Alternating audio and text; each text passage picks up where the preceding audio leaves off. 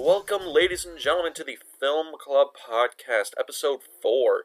We're coming at you live through the power of the internet. I'm joined by my lovely host, the precocious, the debonair, the fun, the loving Miss Boo. Miss Boo, how are you? I'm good. How are you doing, Dean? Ah, I'm doing pretty good, pretty good. Now, this week was one of my Dean's art house picks. Oh boy, was it. Oh, yes. So, when you approached me for this podcast, you wanted to, I guess, expand your horizons, watch some new movies, things you might not have seen otherwise. I did, but I didn't expect you to try to hurt me this way and this soon. I didn't try and hurt you, okay? You did. You were out for blood. I was not out for blood. What I was out was to test you a little bit. Mm-hmm. So, for any listeners who heard our last episode, might have been able to guess, but this week we watched the classic, the David Lynch debut feature, Eraserhead. Oh my gosh. Yes.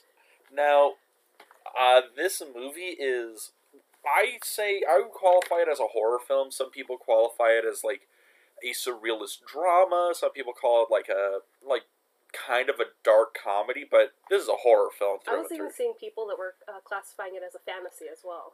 Oh, I mean, let's let's be honest here. Like, there's some fantastical shit in this movie. Oh, my brain still hurts. Oh, please. But let's let's I guess let's talk about the movie a little bit, you know, before we get into like kind of what's going on. But have you ever even heard of this movie before? Seen clips, anything like that? I've heard about it a bunch of times, mostly from you and your friends. Yes. And each time your friends, the film nerds, have told me, do not watch it. Why not? You know why. It's a little bit of a rough watch. They were trying to help me out, and you just kind of threw me under the bus and made me watch this. I did not throw you under the bus. I feel like I got run over by a bus. Not even. But I will say this movie, I'll, I'll give you this. This movie is kind of hard to get through on your first go around. Usually, most people, they, you know, watch it once. They usually get to the dinner scene and then they stop. Then they go again and they get to the baby and they stop. Then they go again and they get to the lady in the radiator the first time. Then they stop. Usually, it takes people a couple of tries to get through the whole 90 minutes of the flick. I powered through and I watched it in one sitting, and again, my brain still hurts. Ah, why does your brain hurt? What about this movie hurt you so? It just broke me. There's just so much going on, so much weirdness. I just can't. I can't even. Well, why don't we get into a little bit about how this movie works? Okay. So this how this movie works is it's a uh, David Lynch film, so Mhm. it does a lot of dream logic, and it's so because it works on dream logic, it doesn't necessarily make a whole hell of a lot of sense.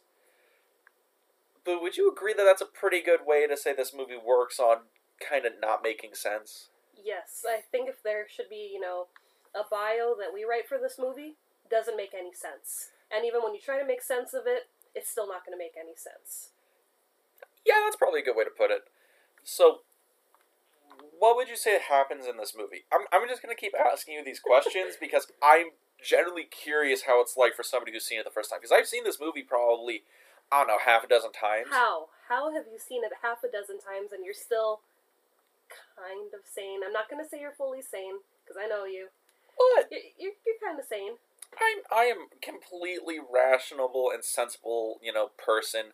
The you know, one by one the penguins steal my sanity, but they're all nice people. Eh, yeah, you know, it just. I find this movie very enjoyable in a purely like sim. Okay, I'm gonna let me raise my brows up a little bit and get my pretentious goggles on. we're getting into a Dean ramble, folks, so prepare yourself. Yeah, well, I like this movie because it has a lot of like symbolic and like very vivid dream-like imagery, and I find it incredibly interesting. Like, you got to give me that. The movie is interesting as hell. No, you're not even gonna give me that. I, I'm sorry, I can't give you that. Are you kidding me? How the, the movie's whole thing is like how it's symbol symbolizing, you know, this guy and like fatherhood and becoming a, a new parent and this child that's you know, this kind of mass and it's just yelling and screaming and it's sort of disrupting his norm of life, and all the world around him is kind of this weird, like warped sensibility. And everybody has this, and everything in this movie has this weird symbolic, like subtextual meaning. I think it's very fascinating. But it's more like a nightmare because, you know, he finds out he's a father, and then, you know, within like a snap of fingers, he's at his apartment with, you know, his wife and this new child. And it's just everything's happening so fast.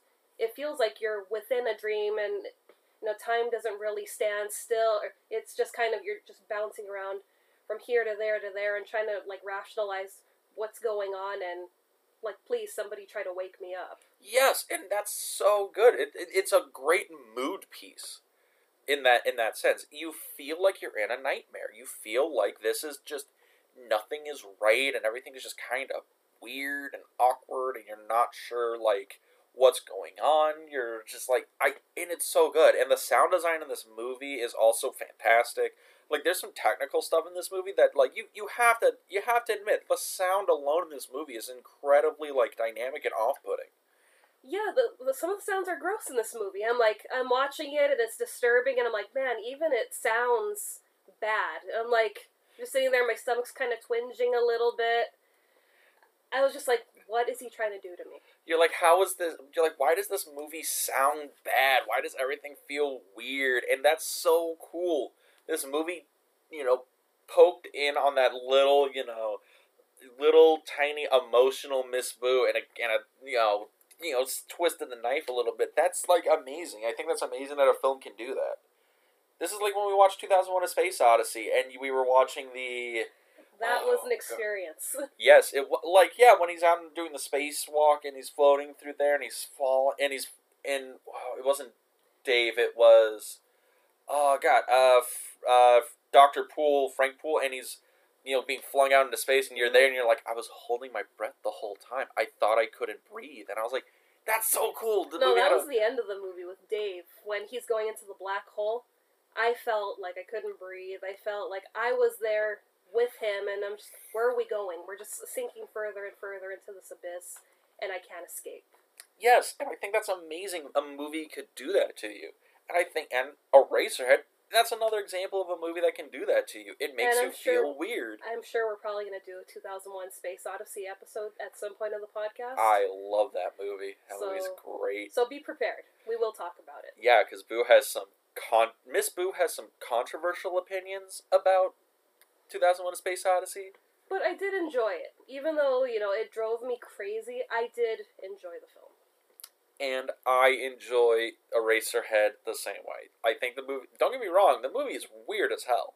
Very. It's kind of crazy, but like, oh my god, you just you're watching this movie and it just feels all kinds of like fucked up and all the little like symbolic things that are there, and there's so much underneath the surface.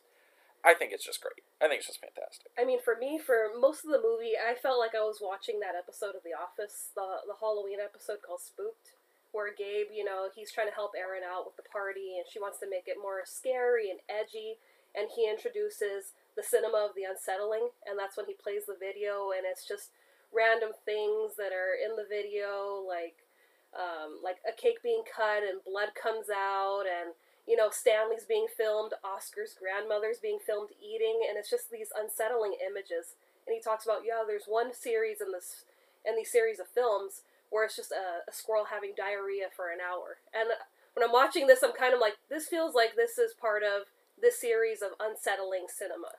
Well, Which I know they probably took that this film and put it into that episode to kind of, you know, give off that same kind of vibe where everywhere you look, you just feel unsettled. You don't feel comfortable. Like the piles of dirt that keep appearing in his apartment.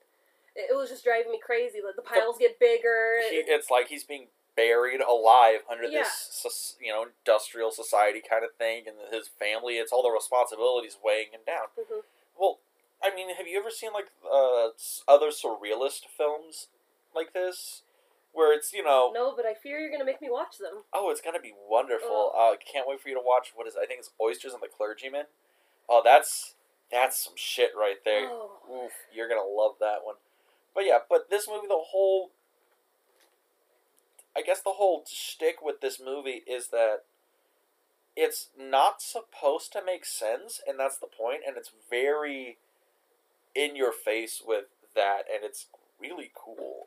You know, And I it, like it. it also messes with your psyche too, because you know we want to make sense and rationalize everything, and you try to in this movie, and you just can't.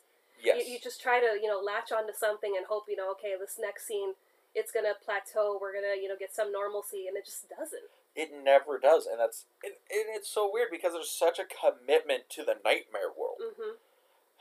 I mean, let let alone in the beginning of the movie, I was just waiting for somebody to talk. And it takes, you know, about 10, 11 minutes for, you know, someone to finally say one word in the movie. And it's like, I love silent movies. I'm used to, you know, them not talking. But for whatever reason, I don't know if it was more of like, you know, the sepia tones and it feeling like it's a nightmare. It was just kind of like, please, somebody talk to me. Yeah. I, I felt like, um, uh, oh my god, what's his name? Castaway.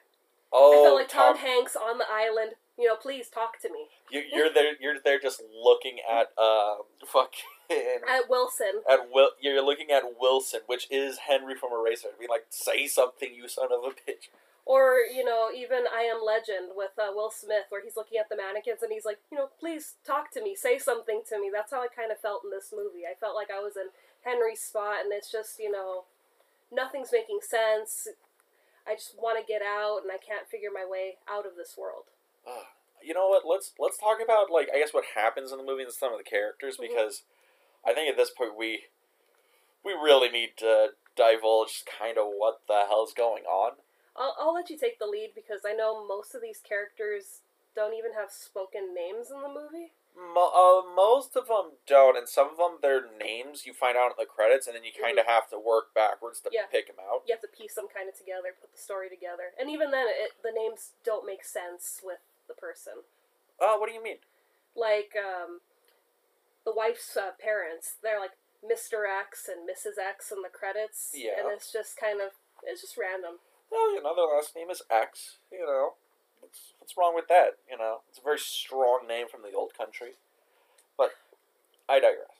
So, our main character, or our protagonist, is Henry, and he is the he's played by Jack Nance, who was a David Lynch like staple up until he passed away, hmm and he is everything a like nervous and just like weak-willed like expecting father is and also like did you like henry's performance or jack nance's performance in the film as henry I think his performance made me anxious.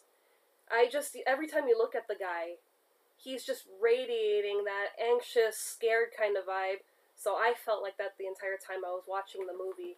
So he he was very convincing as somebody that's, you know, always on the edge of just breaking down. And then when I was doing my research about the film, I didn't know that it took 5 years to produce this movie. yeah yeah so, So, that's the crazy thing. Five years of acting this way, and it's just like, how were his how weren't his nerves shot after shooting this? well okay so this is actually a fun little tidbit. So this this movie did take five years to produce and actually like make. And jack nance he was one of those actors who was he wasn't like a method actor or any or anything like that. Um he he was actually really funny when people would ask him it's like hey what the hell does this movie mean? What's the racer mean? What's henry's motivation? And his response was generally was i mean i don't know it was just a movie. I thought Mhm. it was fun.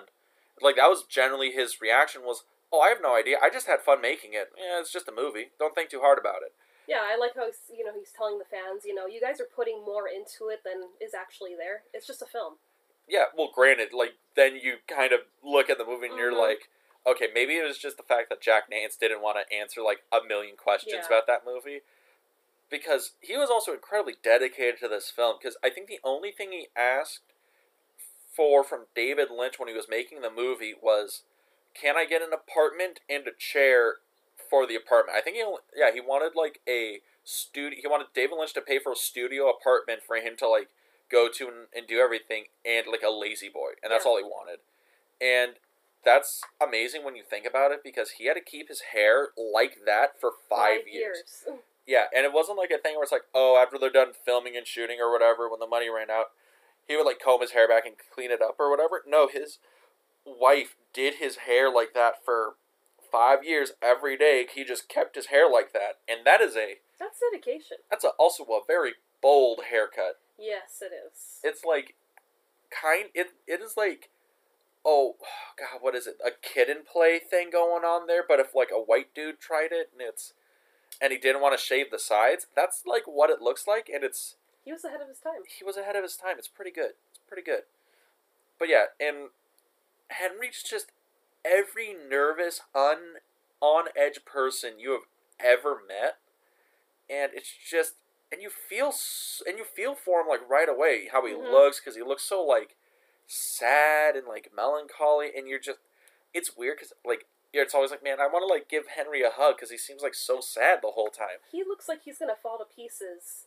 At you know, snap of the fingers. He's just down for the count. Yeah, and I think, and it's kind of weird that I say that because when you think about the end of the movie, that's like what happens. It's like the first time Henry had like Mhm. a loving, like, like you know, moment of compassion, like a hug or whatever, is Yeah. at the end of the movie, and it's, it's kind of nice. But yeah, but that's Henry, and then we have his wife, girlfriend, person.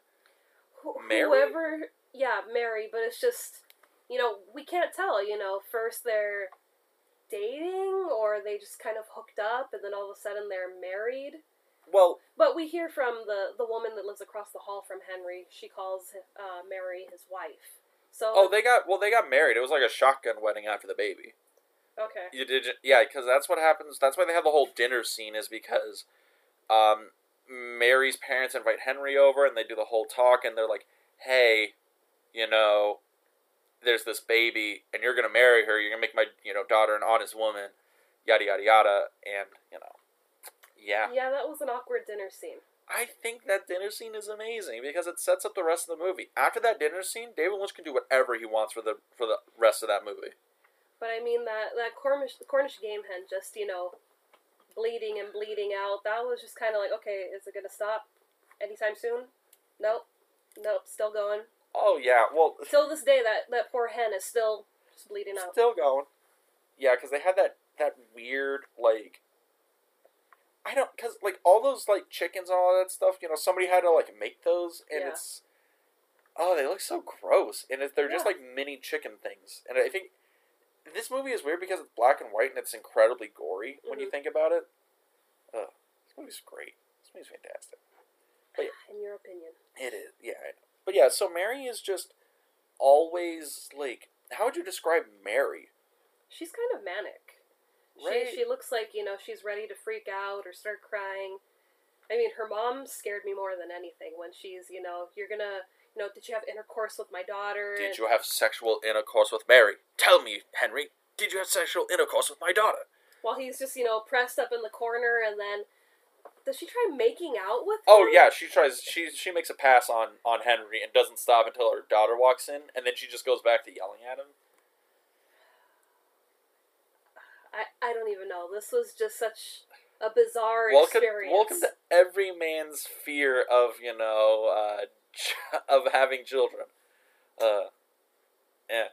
You're you're thinking I- about I- it now. I don't think it's this exact fear ah, you know, in a symbolic sense. I mean that, that'd be kind of terrifying if you know yeah you know my fear is you know you get this girl pregnant you go to her house and the chicken's bleeding nonstop and then you know her mom's you know questioning you and then trying to make a pass at you and then your and then your significant other gives birth to like this weird calf head thing.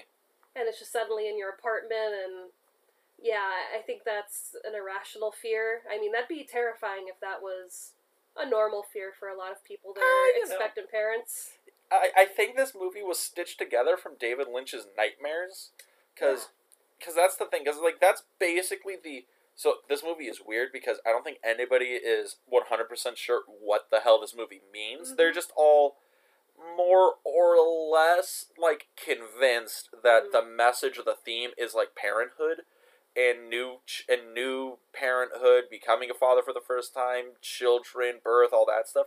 That's what people kind of assume the theme is. hmm But I feel like this was stitched together from David Lynch's like nightmares, and Yeah, then they just kind of and then he was just like, okay, I'll just put this, I'll just Salt Bae in some like fucking fucking like theme on top of these weird nightmares and try and like mush them together.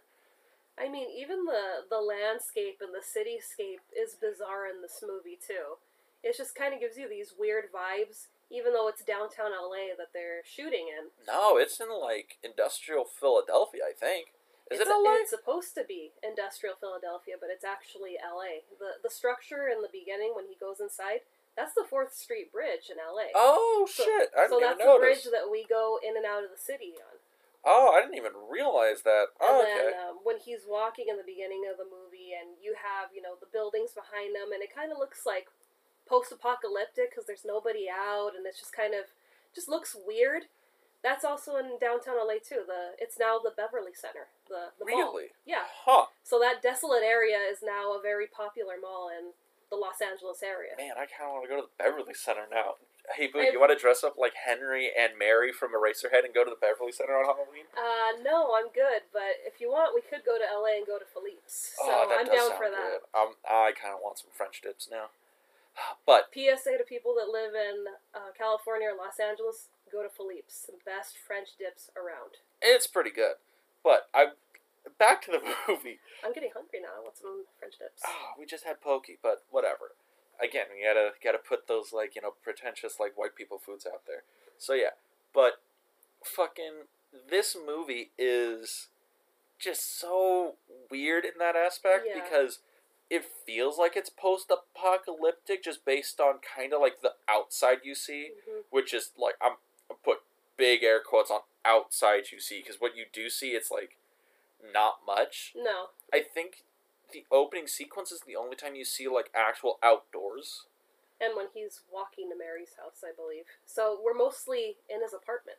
Yeah, in his in in his apartment or in and out of like rooms and stuff Mhm. like that. So it's kind of weird when you think about it. It's because this this movie feels like it's in a weird place, like in terms of setting. Like Mhm. I, again, I think it just feeds more into this movie's supposed to be taking place in like a nightmare or a dream or something like that. It's not supposed to make sense because you know I think you, you've had dreams where you're walking down the street or you're walking in a city or whatever, and there's no one around, and you just don't think that's weird or whatever because you're in a dream and you just Yeah.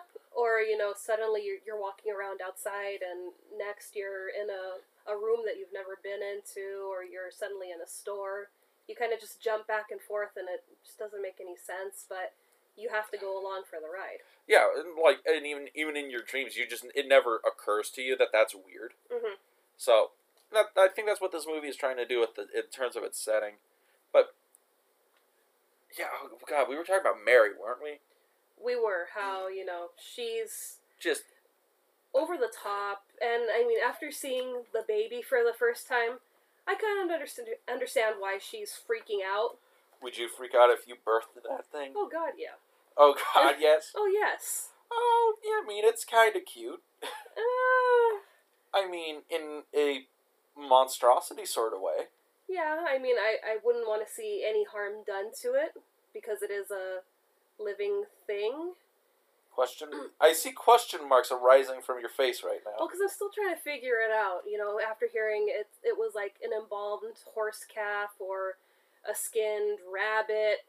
You know, and after seeing that and seeing what the baby looks like, you can't really tell what it is. You see some features of different animals, but at the end of the day, uh, David Lynch made this so well that it's just its own creation. Yeah, and it's it's weird because this. That's I think one of the biggest conspiracy theories about this movie is what the fuck the Mm-hmm. the puppet thing was. Yeah. Because the other thing is like, people are pretty sure it was a puppet because you know it, it's nineteen. I think the movie was made in like seventy seven or was released in seventy seven. It was a, well, it was. It took five years. So Yeah, so it released in '78, and then five years prior to that, Yeah, this so- puppet or thing was made. Yeah, so between seventy three and seventy eight, and I, if it was a fleshy animal, I think it probably would have rotted unless oh, they filmed definitely. unless they filmed all the scenes with the with the baby in, you know, a one or two week span, maybe a month. I I'm trying to figure out how he what that thing was because I think that's the thing everybody says. It's like Mhm. I think the funniest conspiracy I ever heard was it was, uh, it was like a miscarried baby that David Lynch had a found in a dumpster. That was the that was the weirdest one I heard of, or or that it was um, it was the deformed like uh, it was it was a mold of this deformed kid that lived on David Lynch's like block or whatever when he was making the movie. I've heard some weird conspiracy theories about it. I don't. None of them are true. I'm pretty sure it was just he sat around, drew a drawing of like something he saw in his nightmare. and Was like, eh, fuck it. I got some plaster and some, Yeah. you know, stucco or whatever. I'll make it. But I mean, it's that just thing one is of, so off-putting though. and it's one of these things that we're never gonna know what it is. Yeah. You know they buried it. Yeah, Yep. They he had a buried it. they had a wake for it um, at the wrap party for the movie. Which I mean, I'm not surprised. You know, for this movie, that they'd have a wake at their rat party. Yeah, they're very uh, you know, goth, quote unquote. I guess this, I don't know. this movie's weird. It's great. Very macabre. very macabre. This movie, okay, so you're into that nice goth, you know, Emo sort of things. emo sort of things. Do you think, like, if you saw this in like high school when you were deep in that shit, do you do you think you would have been more into this movie? No, No. no, I still would have been. What the fuck is going on? Uh, I and also for those out there who are into the uh, drug paraphernalia, yeah, don't watch Eraserhead High. It does not help you. Yeah, we've heard stories of people that have watched it high and really freaked out. So Yes. PSA, do not do it. Yeah, it's a very bad idea. So yeah, Mary is just a continual like manic depressive. hmm Like some she's either like really loud and hundred and ten percent just yeah, big wild emotions, or she's like negative fifteen like utter depression, sadness kind of thing. It's really it's really weird. I mean, even when you, she can't get the baby to stop crying, and uh, Henry's just asleep in the bed, and she decides to go back home to her parents, and she's trying to pull out the, the suitcase from under the bed. She even does that like a crazy person. She oh just god, where this, she starts like crying and like doing the things at the end of the bed.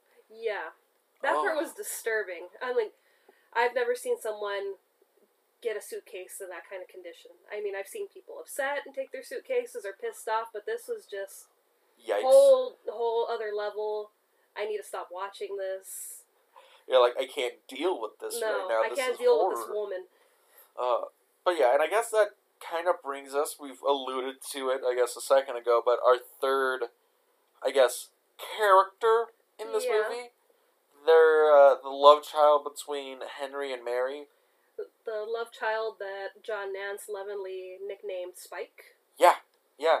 Oh, that was another thing that people speculated that it was a skin dog that uh, that was named Spike, and that's why he called it that. But again, more than likely not true.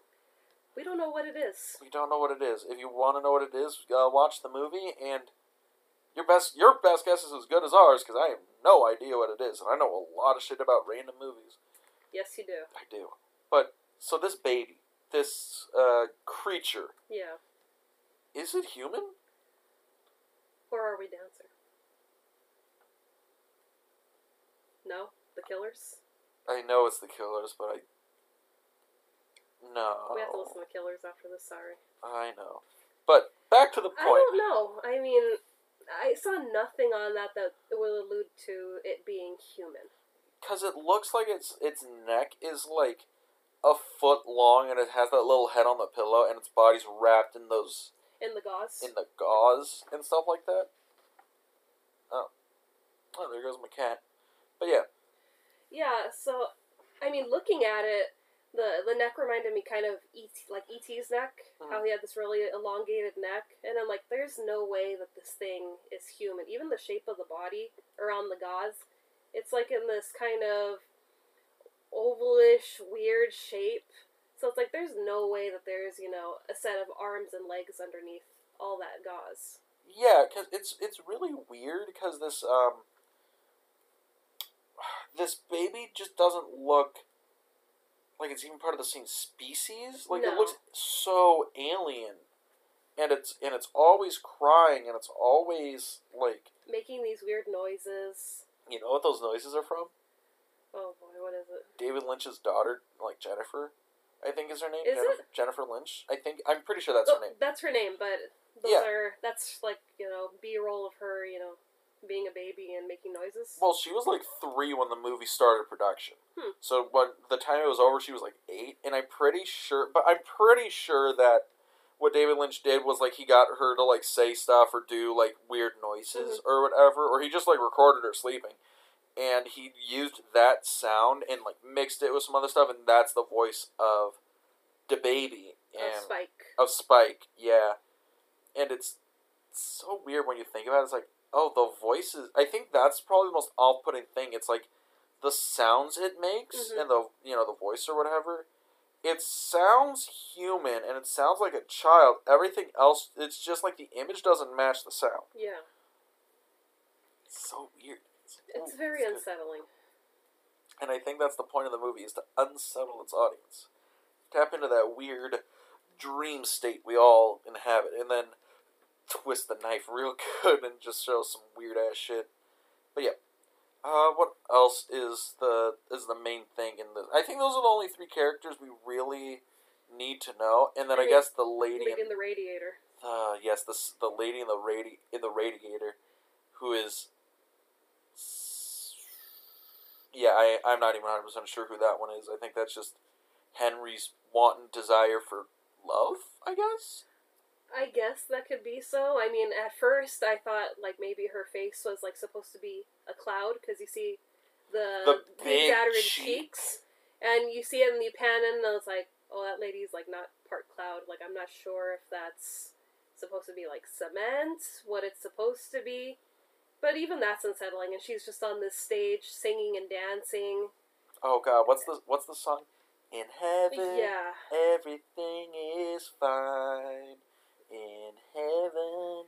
that song is gonna haunt me for a while. That song is so good at just being unnerving. And Mhm. it's like when you think about it, it's kind of like a song you you'd hear at like a summer camp, like a sing along or whatever. Like if you went to like a fucking Christian camp, I guess. Or like in an old movie where, you know, someone with a ukulele is playing and they're singing and maybe they'll do the Charleston, you know, that you'd kind of Or hear it in that maybe kind not, of setting. maybe not that because it's not like a fast beat like dancey song. It's almost like a thing you'd hear in like well, one of those per- like old jazz clubs kind of thing. Well, I mean, she also performs it in that way, so it could be performed in a faster pace. Like in heaven, da, da, da, da, da, Yes, everything is fine. right da, da, da, da. Like that. Like I don't, I don't know, but it. yeah, you know, you do the, the Charleston or like a jig, and you know, you kind of perform it, you know, at a faster pace. This kind of feels like it's slowed down just to kind of Be weird. be weird and you know really hit those nerves with you know what's going on who is she why is this happening Uh, it's a- it is really weird, but like she is. So even though she looks so weird and off-putting with the giant cement cheek things and the really bad wig, she's kind of the nicest person in the movie. oh movie. yeah. You, you don't get like a bad vibe off of her. She kind of seems like the only salvation in the movie. You know everything else is just a complete disaster but with her it feels like you know hey maybe she could help me out.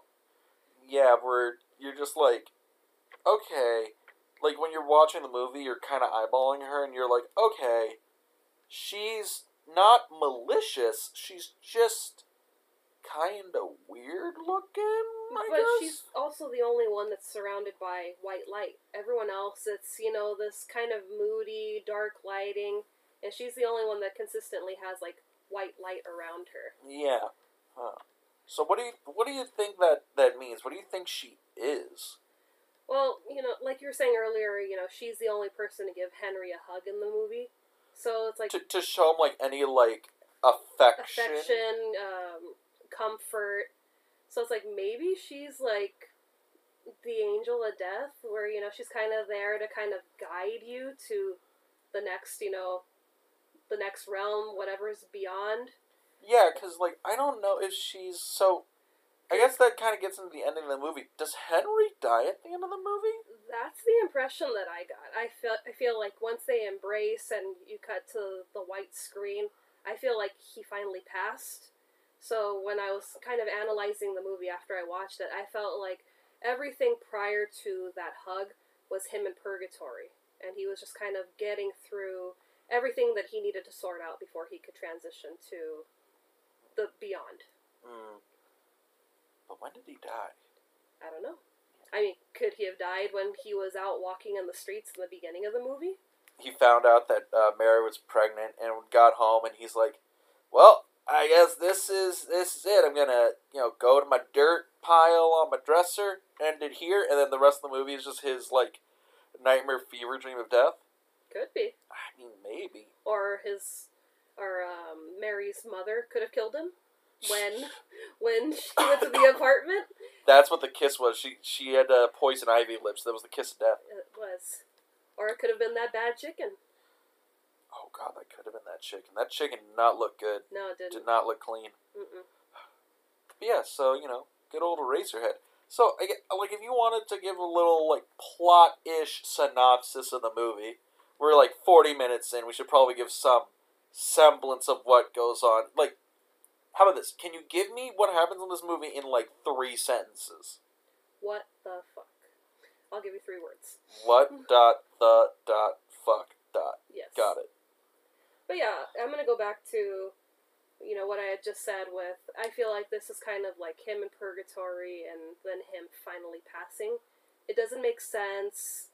You feel that anxiety of you know, meeting somebody and having a child and dealing with in-laws and just dealing with life on its own. Everything that kind of crushes you and worries you, and finally that relief in the end. So it could have been you know, that him, you know, just kind of going through all these things that, you know, stress us and make us tick before, you know, he gets relief at the end. Hmm. I wonder if that if that's what she is. Is if like it's really weird because we have that whole weird sequence where we have Henry's severed head. Yeah, that was pretty weird. Yeah, and I'm like, what is his? What's this mean Mhm. though? In combination of the rest of it, because he's in the little like theater thing and his head pops off. Right. That's hmm his head pops off and then his head falls through space and time into the into the street and the kid takes his head to an eraser factory and they use his brain for eraser heads. Yeah. Hashtag name drop of the movie. But um is that how he's supposed to die? I don't know. I mean I don't I don't know either. Yeah, it's so just, you know, it's weird. it yeah, yeah, it's a very weird movie. But I guess we kind of talked a lot about, you know, the characters in the movie. The plot of this movie is very strange, and I think we kind of summed it up really well. hmm Henry is a guy, finds out he ha- is having a kid with Mary. They have a shotgun wedding. The child is this weird, deformed creature that doesn't look human. And then it's kind of him and Mary and the relationship and all the weird things that are going on around them until eventually Mary leaves. Henry uh, kind of cheats on her with the lady across the hall. And, and even that, you know, when Yeah. they cheat, the the room turns kind of like into this jungle kind of scene. It's this weird jungle hot tub thing. yeah, Yeah, and then after that, Henry kind of, I guess Henry kills the baby. that part was so hard to watch. It's pretty gruesome, by the way. Also, it, the, the baby, even though it doesn't look human at all, when it dies, it feels so. Mm. Oh god, that that's where the horror comes into this Mhm. movie. And then after he kills the baby, he falls through this. He goes and meets up with the lady the radiator. He dies, quote unquote, and then we kind of just wrap up the movie. And that's Yeah. basically what happens throughout this, right? I'm not glossing over, missing anything really. No, I mean you do get the the funny baby laugh before he kills the baby. I mean, I thought that was kind of funny when the baby's just you know randomly laughing at him, and then you get that creepy giant big baby head kind of you know just panning in and out of the camera. Oh god, and you're just like, what the fuck is going on? Like, please make it stop. Please get it away from me. Because I mean, When I that, that- started happening, I legit like started looking at my drink, and I was like, I know I've seen this movie before, but I don't remember this part. Did I? Did somebody spike my drink? What the fuck? I watched this, you know, completely sober, and I was still, what is going on? That's creepy. I mean, the, the fact that he even, you know, uh, David Lynch made this, you know, giant head for this scene in his backyard. Yeah.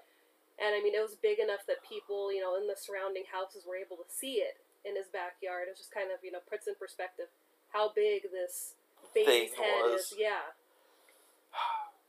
There's a lot of dedication in this movie. Well, after five years, yeah. And I think that's the thing. You kind of got to give credit to David Lynch here. I mean, even if the movie's weird or crazy, Mhm. there's he made his movie. This was He like, yo, everything in this movie is here for a reason, and Mhm. I put it there. And there's you got to give some claps to the auteur on that one. Yeah, I mean, I, I give him kudos for that. I mean, it is, you know, a beloved film amongst, you know, the film community.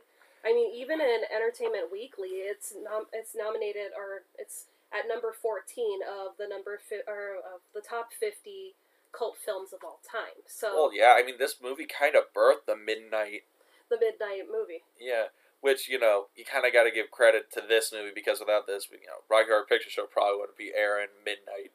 I love Rocky Horror Picture Show. I know you do. But yeah, Be prepared. oh, oh, that's gonna be fun.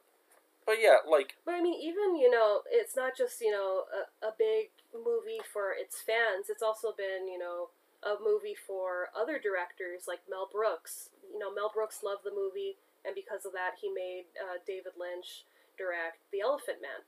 yeah, he actually got David Lynch the job to direct The Elephant Man. Which, by the way, I know you probably have your feelings about David Lynch as a director if you just see Eraserhead, but the guy's really good. He actually has a very like strong directorial vision, and The Elephant Man is a very, very good movie. That is probably his most watchable, conventional film, and it's incredibly like well acted. It has Anthony Hopkins in it. It has John Hurt in it, who who actually plays uh, Joseph Merrick, the Elephant Man, Mhm. and the prosthetics in that movie are insanely good. They hold up today. It's something like that deep black and white, and the sound in, in all of his movies across the board are magnificent. Also, what you should probably also watch uh, Twin Peaks. That mo- that show is very weird, but it's really good. I mean, that's what I've heard, you know, about The Elephant Man, that it's really well made.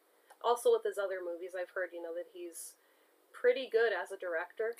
Very good. And, you know, Twin Peaks, I need to watch that. And, you know, after watching this and hearing that the Red Room in Twin Peaks is supposed to be a parallel of Henry's apartment. Yeah. So it's kind of, it's going to be interesting to watch this show and see how it ties back to his debut film. Another crazy thing is that um, this movie is also influenced by the directors like Stanley Kubrick. Mhm.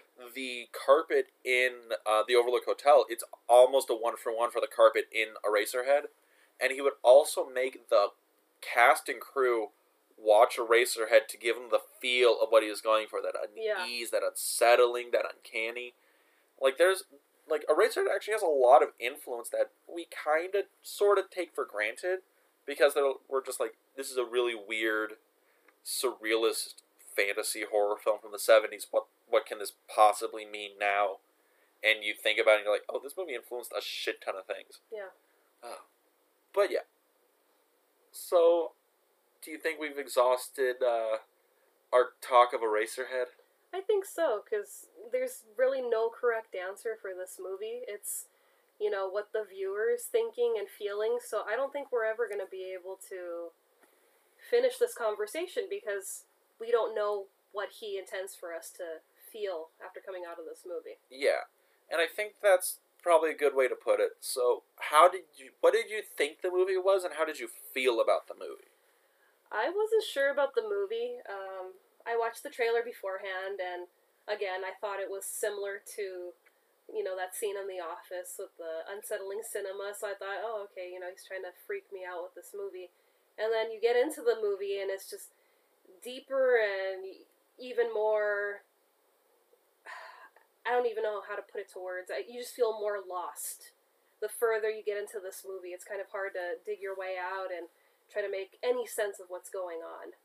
You're going into the movie thinking, okay, this is only going to be a, a seven out of ten on the terms of the weird scale, Yeah, and then it just goes to like, oh, it's it's a nine, oh, it's a ten.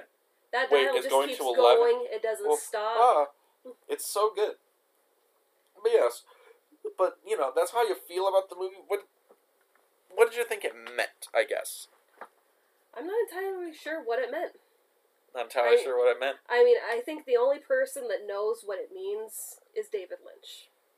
And the fact that he created this bizarre, unsettling world in just 22 pages of a script Yeah. is amazing. Oh yeah. Um. Honestly, like that's probably my biggest takeaway from this movie is there is so much work on screen. hmm There is so much effort and artistic vision and everything just put forward for this movie, and it is astounding. And it is, and honestly, I applaud David Lynch for how much work he probably put in on this movie. Five years worth of his Yeah. life. He basically, you know, called in every favor, borrowed every dime he possibly could to get this movie made, and it, it paid off for him. But yeah, I honestly I like the movie. I think it's very good. Like I said in the beginning, and I don't think this conversation has done anything more than made me like it a lot more. hmm And you know, I I would still recommend it. I think if you're in the mood for a very very weird time in hall, if if it's you know we're in October, it's the Halloween season. If you want to freak your friends out with a really really weird uh, horror film, watch Eraserhead.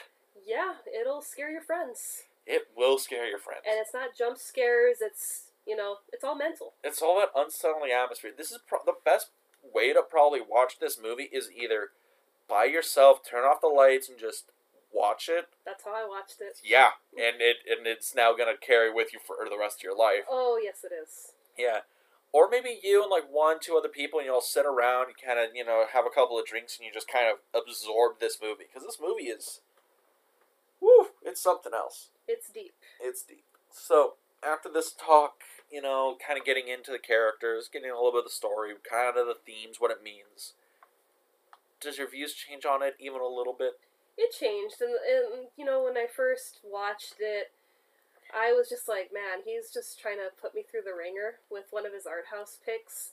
If- But you know, once we you know really dissected it and reflecting upon it, you know, it opened my eyes to more things that I didn't see. You know, during the movie, it's more things I had to put together after I watched the movie. Will I watch it again? Probably not, because I don't want to get myself back into that that kind of mind fuck of what's going on. That and weird emotional state. yes, Well, I think the movie is probably like better on repeat viewings because then you, then you start looking into it and you start really diving into the underlying things about it. I this movie is a great like sensory deprivation movie. hmm where like I, I don't I, I got this from like a YouTube show. I can't remember what it is, but it was uh this idea that if you pick a random movie and you just watch it once a day every day that for like a week you start noticing all the little details and it's you're like in a sensory deprivation tank where you're only experiencing this one thing over and over again yeah, and you appreciate it more. You start seeing a lot more underlying themes and a lot more like weird stuff you don't notice as like a first time viewing. And it's one of those things where this movie's probably great for that because you absorb so much of this movie and it's Mhm. so like oddly minimalist and high concept at the same time. It's Yeah. it's really good. It's really good. and it's always changing too. You know, every scene you think you're seeing everything, but then you you know I was going back and rewatching clips, and you just see like new things added to his apartment, or just it's the small things that you don't take. You know, you take them for granted because you're so focused on him and his mannerisms, and it's like you got to pay attention to everything. Yeah. It's so just it's weird. it's very weird. So Miss Boo, one out of ten. Where do you where do you put this movie? Because when you walked in here, you were gonna give it a negative thirty. Oh, it was in the negatives. I was mad at you. I'm like, man, why did you do this to me? If you can do Eraserhead, you can watch anything. I can. I feel invincible now. I'll give it a five. A five. I'll, hey, better than negative. I, I guess. I guess. I'll give it a five because after we dissected everything, I do have to give him a lot of David Lynch a lot of kudos for everything that he put to make this movie. He Mhm. put in, you know, blood, sweat, and tears, money, everything he could think of just to get this movie done. And not giving up after five years of this fight. Yeah, but So I'm going to give it a 5 out of 10. Five out of ten purely on the behind the scenes thing that went into it, or five out of ten with the caveat that the film itself is good. 5 out of 10 with behind the scenes because, you know, I'm very pro, you know, the, the people that make the movies because it's not just, you know, the actors on the screen, it's the camera people, it's, you know, the designers that are making the clothes, you know, all the operators that are working to make films. They create the magic that we see on the screen. But it's also the performances too, you know, how even within five years, um, Henry never really changed. His character always maintained he was the same person. And I didn't learn about the five year uh, production until after the movie. So for him to, you know, stay in character for that long is amazing. Okay. Nothing ever differed. He was the same nervous person from the beginning scene all the way to the ending. Okay. So you're giving it five out of ten. I give it 5 out of 10. All right. Carried by the performance and by the the Mhm. work behind on screen. Yeah. Okay. Maybe not a fan of the story. Not really, because it's just going to drive me crazy rewatching it. I gotcha. Uh, I would say this is probably. I'd say this is a solid like eight out of ten movie for me. I'm surprised you're not giving it a 10 out of 10. Well, okay, so I would give it. So I, I don't know, like ten out of ten is one of those things where it's like. I think that if the movie was gonna be a ten out of ten movie, I think it would just need to go harder. Which is which is weird to say about Eraserhead, like it because it, it's weird, it's out there, but I think go harder if it tried. Like ten out, like I think the acting is superb. I think Jack Nance does an amazing performance. I don't think there's a bad performance by anybody in the cast, really. Um, I think the all the behind the scenes stuff included, but like what's on screen for me is what's the the big thing there. Mhm. But everything that is on screen is just it's the hand of a master, like learning his craft, putting it there. I think the biggest thing about this movie that doesn't give it an eight out of ten is that it feels kind of rough. Yeah, Because this movie is is actually just a glorified student film it is. and I you can kind of tell some of the effects aren't up to stuff. I mean, the baby is amazing, but Yeah. Henry's head is obviously paper mache Mm-hmm. when his head gets decapitated. The uh, woman in the or the lady in the radiator, her cheeks are like weird dental plastic Mm-hmm. things, and they don't look. Plaster, it's, it's Yeah. weird. It's weird, and I guess that's the thing it's going for. But it's like then some of the sets they all they don't look real for whatever reason, and it's one of those things where it's like the movie is very good. The, the characters are very interesting. The story is engaging in a thematic and symbolic way, but you can tell that this was made for a pretty low budget and it's a little rough. Like the things around it just don't hold up super well. No. But I mean, don't get me wrong. Like you, you should honestly watch this movie for Jack Nance's performance as Henry. It's very good. He was impressive as this character. But yeah, but I think that's probably where we're gonna have to round it off here at the Film Club podcast. We survived. I mean, you survived. I enjoyed every step of the way. Weirdo. Ah, savage. So, Boo, Miss Boo, why don't you tell them everything about us and where they can find us? If you want to stay up to date on our lo- latest news and what we're doing, follow us on Instagram at the Film Club Podcast or on Facebook at the Film Club Podcast. And follow us on our YouTube page that we're going to be starting soon. Yes, we will. Uh, if you want to hear me talk about other random movies, you can follow me at the Double Feature Podcast. I do with my, I guess, writing partner and film collaborator, David. We, you know, take two movies, talk about them, compare, contrast them, figure out which one's better. I think the most recent one for this one would be our H.P. Lovecraft adaptation episode, which is going to be dropping Monday ish around the time. I don't know, my scheduling's all kinds of whack. But other than that, Miss Boo, are you working on anything outside of the podcast you want to plug before we step out? I'm working on some things, but can't discuss them just quite yet. But we will see you next week for Halloween. It is finally here. It is finally here. And on Halloween night, that is when he comes home. The shape. All right, everybody. See you later. Stay scared. We'll see you at the film club.